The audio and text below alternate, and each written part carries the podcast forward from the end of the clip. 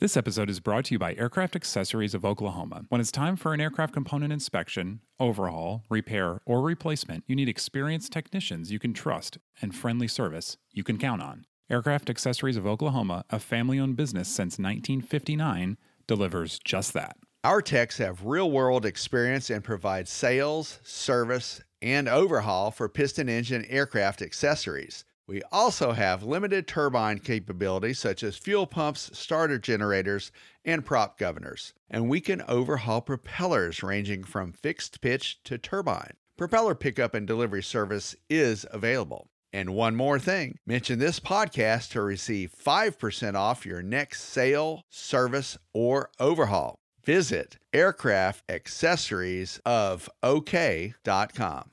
This podcast is sponsored by Genesis Aerosystems, a Moog company and leading provider of autopilots for rotor and fixed-wing aircraft. The Genesis S-TEC five thousand is the latest digital autopilot, providing increased safety plus decreased pilot workload. It's being certified for Part twenty-three and Part twenty-five retrofit aircraft, such as high-performance turboprop and turbine jet aircraft. To learn more about the S-TEC five thousand, visit genesis dash aerosystems dot com. This week on Hangar Talk, scholarship money is coming fast. Make sure to get those applications in. Let's find out about your top ten airport restaurants. Also, G A pilots helping with Midwest flooding. We're going to get a pilot's insight on the seven thirty-seven MAX accidents. All right, Dave, you ready to do some Hangar Talk? Let's do some Hangar Talk, Ian. From A O P A, your freedom to fly.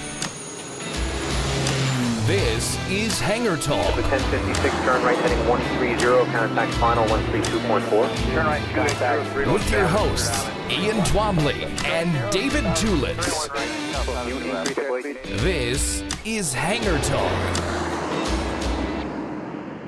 Welcome to Hangar Talk, everybody. I'm Ian Twomley. And I'm David Tulitz. All right, David, our guest this week, uh, Representative Sam Graves. He's the ranking member of uh, House Committee for Aviation. And uh, Tom Haynes caught up with him to talk about the Boeing accident. And Graves has some pretty distinct thoughts on uh, pilot training and how to avoid a situation like this in the future. Let's hear about it from Sam. Okay, so the headlines this week, David, we talked about it, scholarship money. We, we've mentioned in the past, you know, A O P A this year is giving out a million dollars in scholarships. Uh, that application's due April second. You know, I wish that uh, I was a student pilot because I would jump right on that, Ian. That's a million dollars. That's eighty scholarships for for students and twenty for folks who already have a little flying under their belt, or uh, for for teachers as well. So there's a lot on the table there. Yeah, it's it's fantastic. Now, the Ray Foundation is making this all possible. In the past, we've given away a couple hundred thousand dollars a year through various donors. But this year, the Ray Foundation is really up the game and uh, kind of putting their money out to ensure the future of the pilot population. I like hearing about that, Ian. A tip of the hat, as you said, to the Ray Foundation, a million dollars for one hundred scholarships from A O P A. And, and like you said at the top, April second is the deadline, so we've got to jump on that pretty quick. Yep, so just go to A O P A dot org.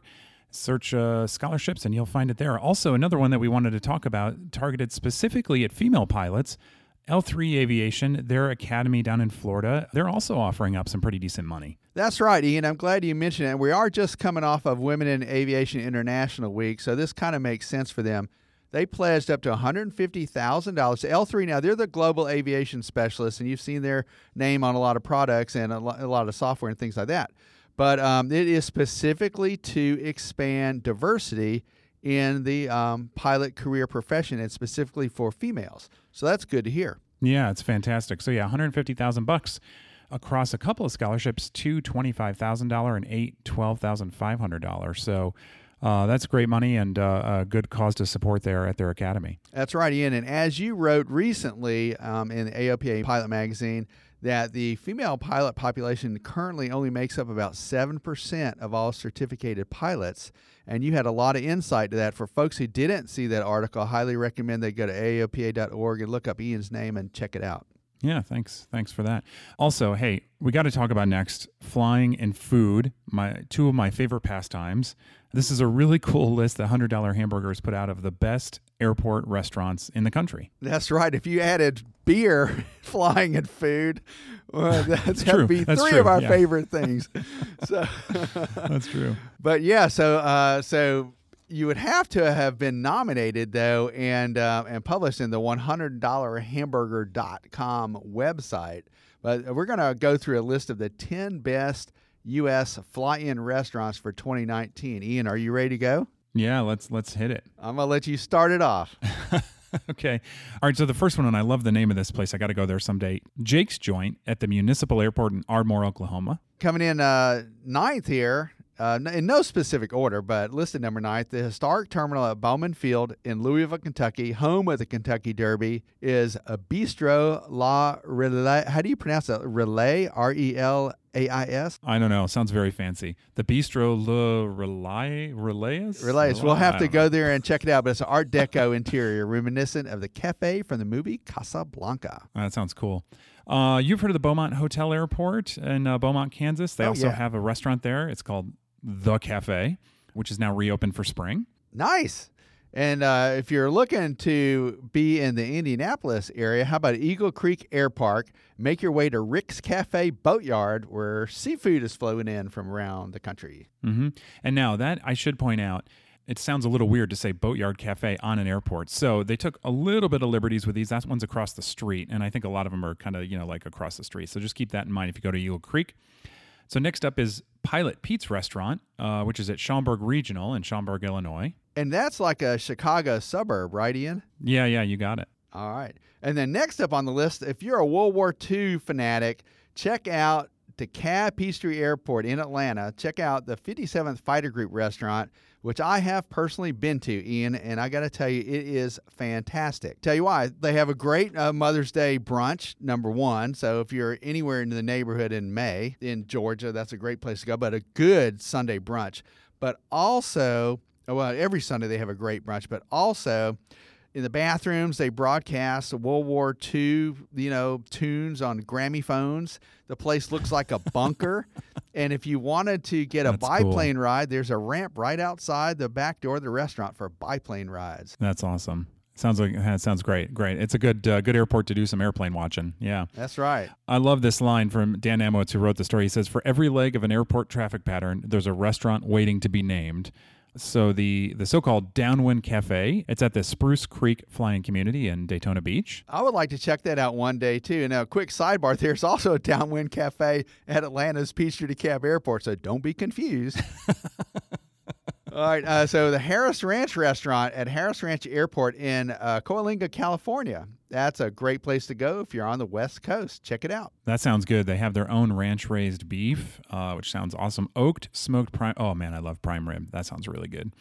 Flo's Airport Cafe in Chino. That's a popular one. Have you ever been to Chino, California? I don't mean to put you on the spot. I've only been to California a couple of times, and I missed that one. Yeah, I haven't been to Chino. I've heard great things about Flo, though, from some folks who have. And, uh, yeah, I guess they're famous for chicken fried steaks. So, all right. Yeah, I'll have to check that one out. Well, if you're closer to the Midlands of the country, how about Gaston's Restaurant at Gaston's Airport in Lakeview, Arkansas?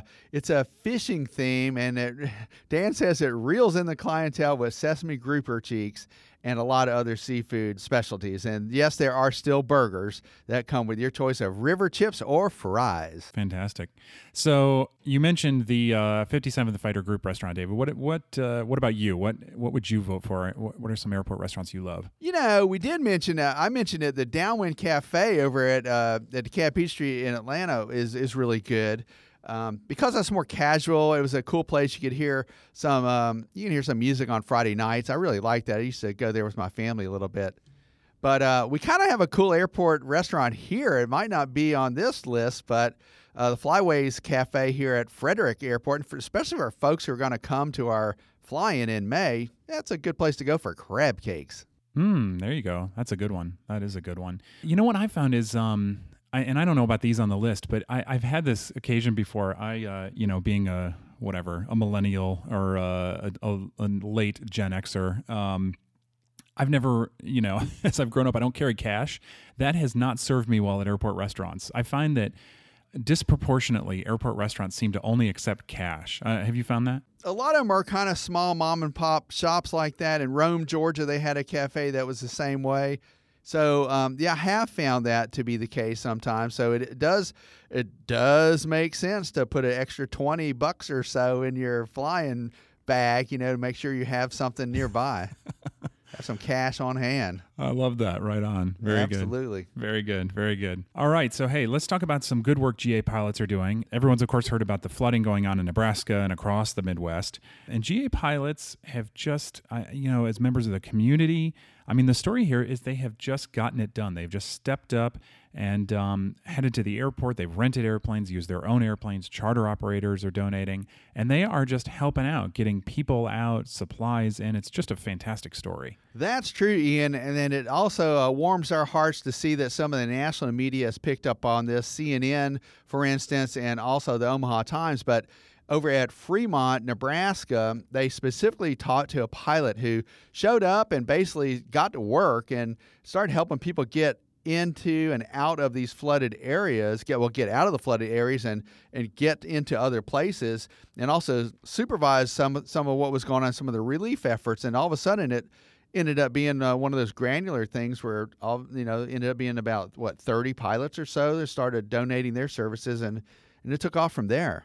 Yeah, yeah, it's amazing. I mean, this this story in particular that you mentioned, Lockhorn, he was just hanging out at the airport, I think, and probably lo- just looking to help folks. And um, people, I guess it, word got out through social media and, and around the town that um, pilots were helping out. And so people were just coming to the airport saying, I need a ride somewhere. And so everything from uh, this story, which is a young mom who uh, was trying to reunite with her baby who had been at the grandma's house, to uh, to a guy who took a whole university dance team to a competition. So it's pretty neat. You know, pilots generally do open their open their hearts for situations like this, and that does, again, show the importance of general aviation and how we can get things done, especially in, in areas that are hard hit like that. And I think you were talking about Tanner Lockhart, who uh, approached a, a young woman and asked if, if she needed a ride to Omaha, and she broke down in, in tears right in front of him. So that was yeah. pretty amazing yeah. story. Uh, and really, uh, there are tons of those kind of stories that are bubbling up to the surface right now. Yeah,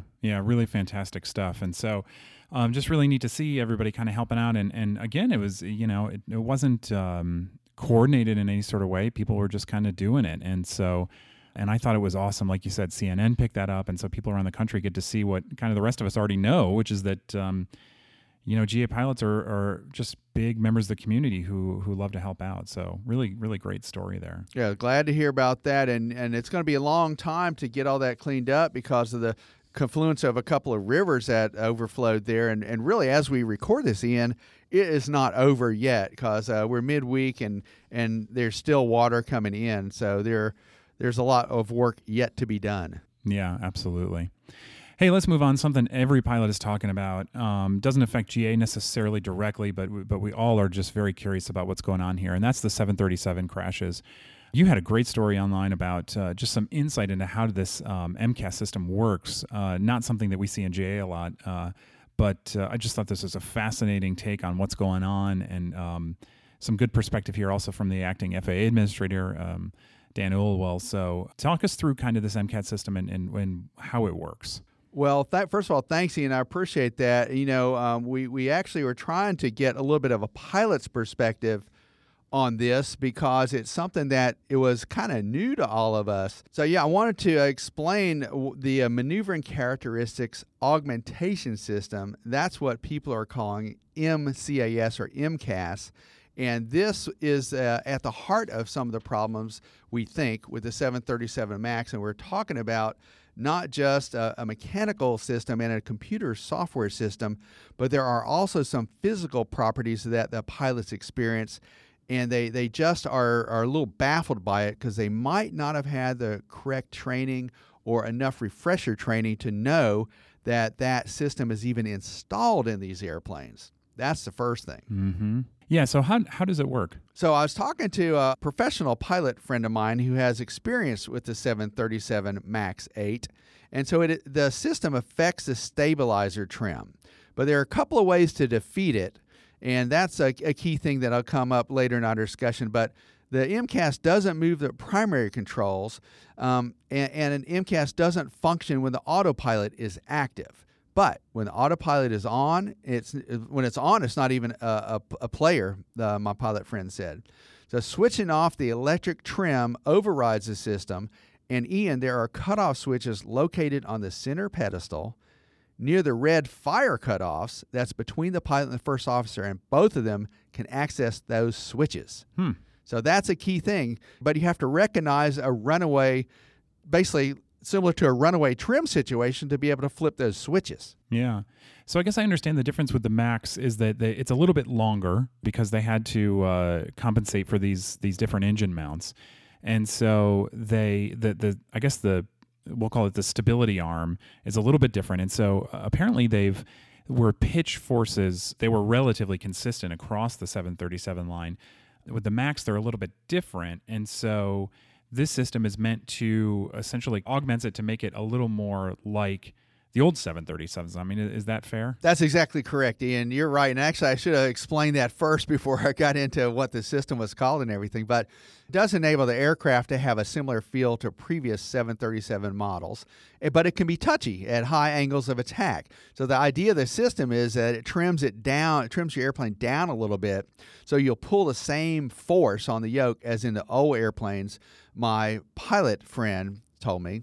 And that, so the idea is that it, it'll it the idea that Boeing went into it uh, thinking was that, that pilots wouldn't have to be severely retrained because this system would sort of mimic the old feel of the older seven thirty-sevens.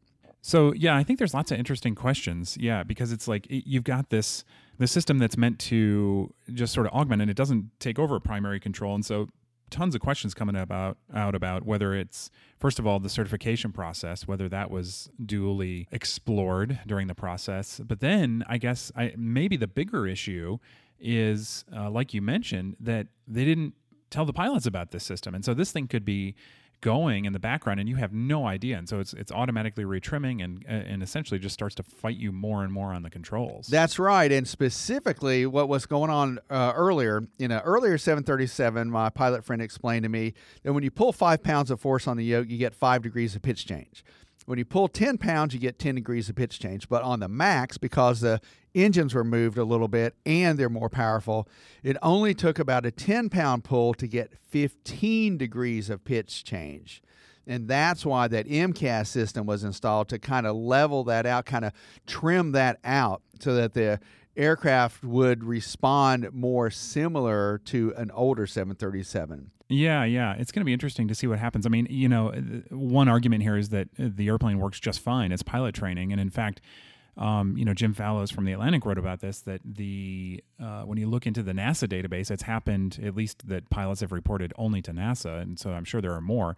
But uh, it's happened four times in the U S, I guess, with pilots who have experienced this and figured out how to disarm the system.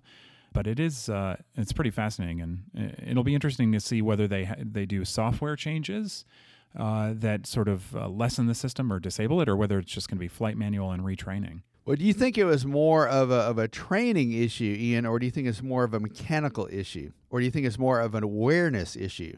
Mm, I don't know. I, I, I wouldn't want to speculate, I guess, without having flown it. But um, certainly I think they were negligent in not telling pilots about it and doing a flight manual update. I mean, that to me seems like a basic. Yeah, I'm I'm a, uh, I'm wondering if uh, the word had gotten out um, a little bit sooner that there was a little bit different system on board, that that, that might have been good awareness to have, just as if you were updating anything on any aircraft. I mean, as a general aviation pilot, if we tweak something on our panels, it has to be noted in the logbook, and we learn about it. Sometimes there are placards that have to be placed on the aircraft and things like that. Yeah, absolutely. Well, hey, this is going to be an issue, I, I think, uh, certainly through the confirmation hearings uh, for the newly announced, uh, nominated head of the F A A. That's right. So Steve Dixon, who was the senior vice president of flight ops for Delta Airlines out of Atlanta, was nominated by President Trump to take over the F A A administration's uh, key role to be the administrator. And uh, this is, as we record this, this just happened uh, yesterday. He seems like a real heavy hitter. I mean, this guy's got quite the resume. Well, he does. He does have a, a great resume. I, I was telling you off uh, off air before the podcast that it looks like he kind of lives in my old neighborhood in Atlanta, so that that's a cool thing. But, yeah, he was... Res- they definitely uh, took that in. they, def- they were like, where do you live? Do you live in Tulis's neighborhood? Yeah. We are, you know, thumbs you're hired. Up, thumbs up if that's the case. So, now, uh, getting back to, in all seriousness, uh, he was uh, responsible for a lot of... Uh, Delta's safety operation and, and the performance of their global flight ops. as well as training pilots and crew members and crew resources, crew scheduling, and regulatory compliance. So he does kind of have his, you know, feet in the water with a lot of the inner workings of an airline. Now, is that a good thing or is that a bad thing, Ian? What do you think? Well, I, you know, normally you'd say uh, mixed, right? Because he's a pilot, and so he's always going to have that perspective, which is important. But, you know, maybe is he going to have the airline, uh, you know, sort of mantra as he goes into it? I, I will say it's gotten all accolades from from the G A organizations. Uh, Mark Baker worked with him on the Next Gen Advisory Committee, the N A C, uh, and had really good things to say. And critically, Dixon has been against user fees in the past. That is a key thing, against so-called privatization uh, in the past, and I think that's a good thumbs up for him. Personally, I, I do like someone who knows the inner workings of the aviation industry. We have a lot on the table. We have A D S B um, coming into play that, you know, folks need to be compliant by January the first. And that's something that a pilot would probably understand and be able to get the word out. And don't forget, there's all kinds of stuff happening in the drone world. And, you know, we've talked about eVTOL and things like that. So the F A A administrator kind of has, yeah, you know, pretty big shoes to fill and a lot to a lot to handle at the same time. Yeah, absolutely. Definitely in the next couple of years. All right, so David, um, picking up that Boeing theme again, uh, let's bring on Sam Graves. He, he's got some strong feelings about this that I think people will find interesting.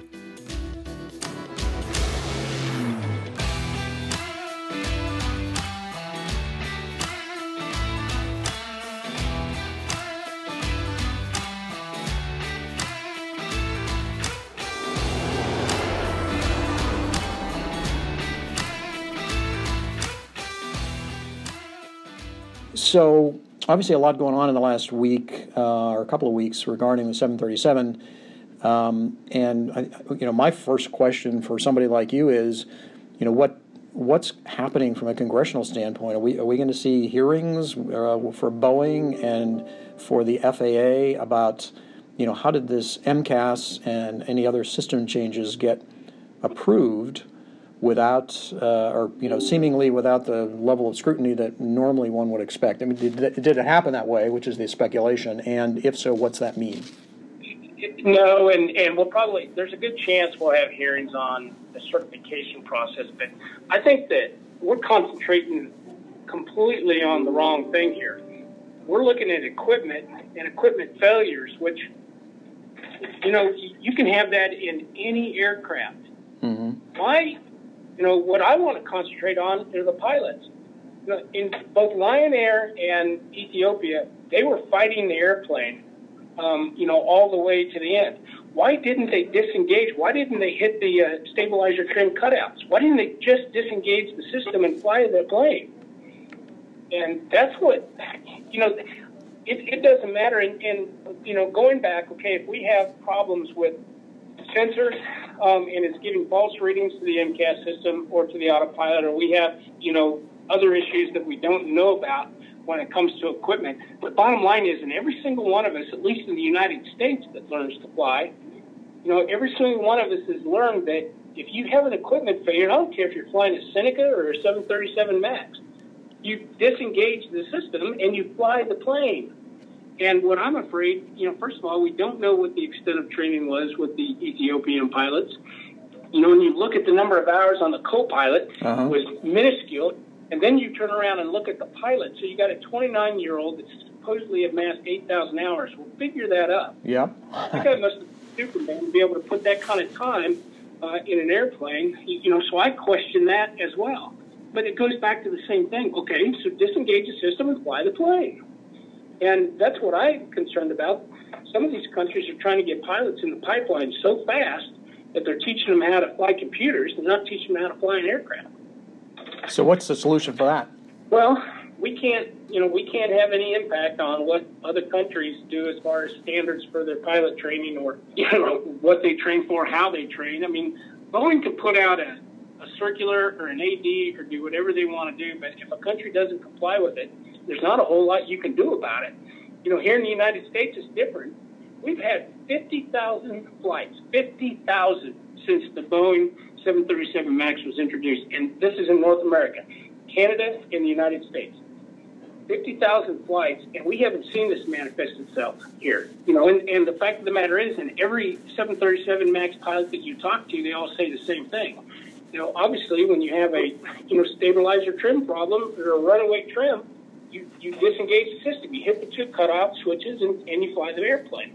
So it makes you wonder, you know, if we've had fifty thousand flights since the introduction, and yet, you know, we haven't seen this here, but, but we've, you know, now seen it twice and with foreign airlines. Right. But ha uh, have there not been some uh, A S R S reports and, and, and other feedback from pilots in the United States where they have they have experienced some of this, but it just didn't hasn't re obviously hasn't led to an accident?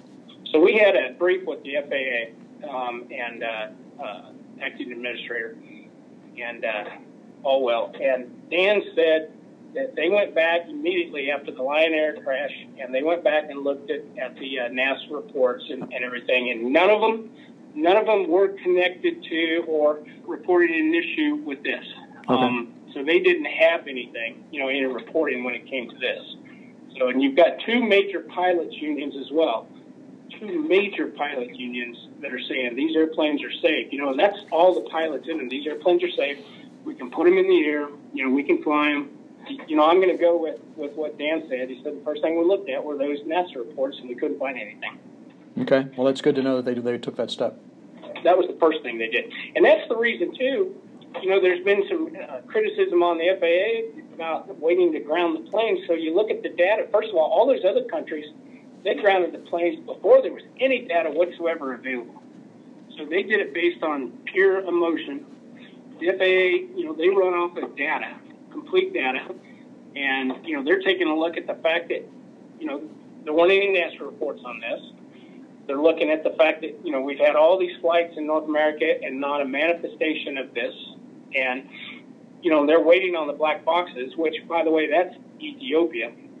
Um, and you got to remember something too: the Ethiopian government owns Ethiopian Airlines. It's their crown jewel, and they're going to do everything they can to try to protect the integrity of their management. Uh, and their pilots, and so they are being very, very careful with who gets to see the data, you know, who's working with them on this. They're, you know, I worry that they're going to manipulate uh, the data in that respect. It took forever to get it to, you know, to a country to be able to uh, to analyze it. You know, the United States offered, you know, their expertise and help, and, and Ethiopia didn't want it.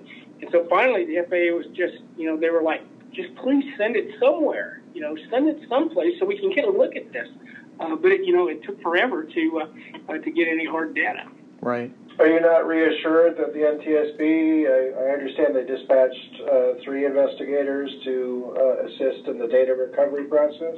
Yeah, and, and, you know, we're still, I'm still waiting to hear, um, you know, just how well they're working with them, how much they're allowing them, you know, to be a part of this process.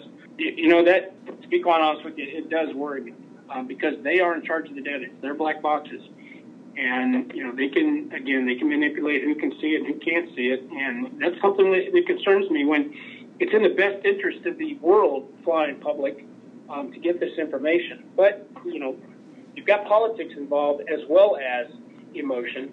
And, you know, that, that creates an issue. So, and, and the bottom line is, you know, the sad thing is, is the N T S B and the F A A are the world leaders. I mean, they're the gold standard when it comes to aviation safety. And, you know, the, the fact that they're not a bigger part of this process, you know, is, is telling kind of in and of itself.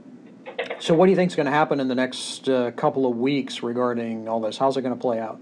Well, uh, Boeing's going to release their, you know, their software fix by the end of this month. Hopefully it'll be all the planes to be upgraded by April, at least those in the United States. You know, Congress will probably, will look into, you know, hearings on certification and, and that sort of thing. You know, probably go through the process, maybe get more briefings. We have been, I've been in contact with the F A A or D O T um, every day since this happened, you know, just getting regular updates, but we'll probably have a couple more briefings as more data comes out. You know, look at the flight profiles. Um, they do look very similar, Lion Air in Ethiopia. And, you know, if this was a sensor failure and the M CAS system uh, activated, you know, pushed the throttles forward and pushed the nose down, you know, they were dealing with, obviously, a malfunctioning trim problem. you know, and, and so my focus is going to be on why didn't they deactivate the system? Why didn't they just fly the plane? Okay. Uh, Jim, did you have anything else? I I don't actually. I think that's, I mean, based on what we know right now, I think that, uh, I, I can't think of another intelligent question to ask at this point with the okay. data that we have available to us. Okay. Well, it's, I mean, it, it's a, obviously a sensitive situation, and there's a lot of fingers being pointed, but again, it comes back to, you know, pilots. And, and I, you know, I've traveled all over the world, and I got a, I've got real heartburn when, when I'm flying on a foreign airline. Um, you know, I want to know if they train to F A A standards or if they train to their own standards. And, you know, this is something that, that it con concerns me. I don't, I don't worry so much about, you know, in the United States mm-hmm. um, at all, because I know what pilot training standards are. You know, I'm an A T P. I know what they went through. And then I also know on top of that what the airlines require of their pilots and their, you know, continuing training, recurrency, and, and everything that goes along with that. You know, and there's also a lot of talk about the technology. You know, I, there's no doubt that technology has made aviation safer, but you've got to wonder, um, particularly when it comes to, you know, some of the foreign carriers. You know, this is a technology. That is, does it correct pilot deficiencies, or is it creating pilot deficiencies? You know, again, that comes back to, I think there are people out there that learn to fly a computer and can fly a computer real well, but when it comes right down to it and they actually have to fly the airplane, you know, I question the ability. Right.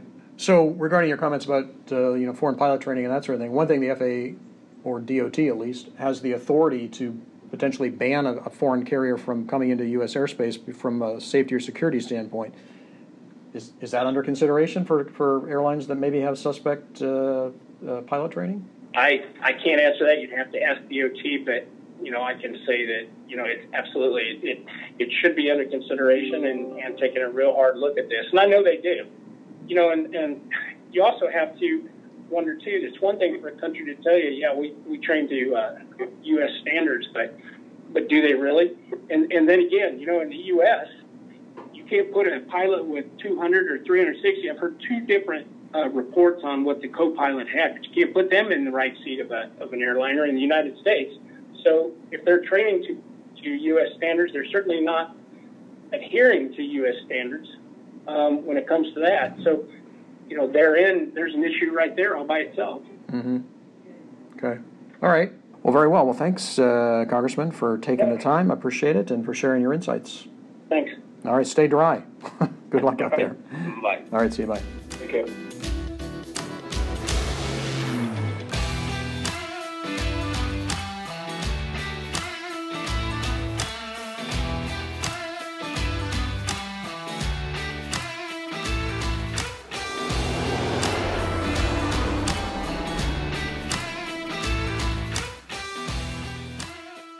So lots of uh, lots to think about with Graves. Uh, really, kind of a thought-provoking perspective he brings there. That's right, Representative Sam Graves, and of course he's a longtime pilot and uh, a Missouri congressman, and kind of a friend of G A. So he does have an interesting perspective on it. He does have a lot of experience, and he brings a lot a lot of questions to the table. Yeah. Hey, I think that's all the time we have for this week. I'm Ian Twombly. Our editor is Austin Hansen. And I'm David Toulis. Don't forget, you could find us at A O P A dot org slash hangar talk. And we're on iTunes and at the Sporty's Takeoff app. All right. We'll see you next time, David. See you next time, Ian. Hangar Talk from A O P A, your freedom to fly.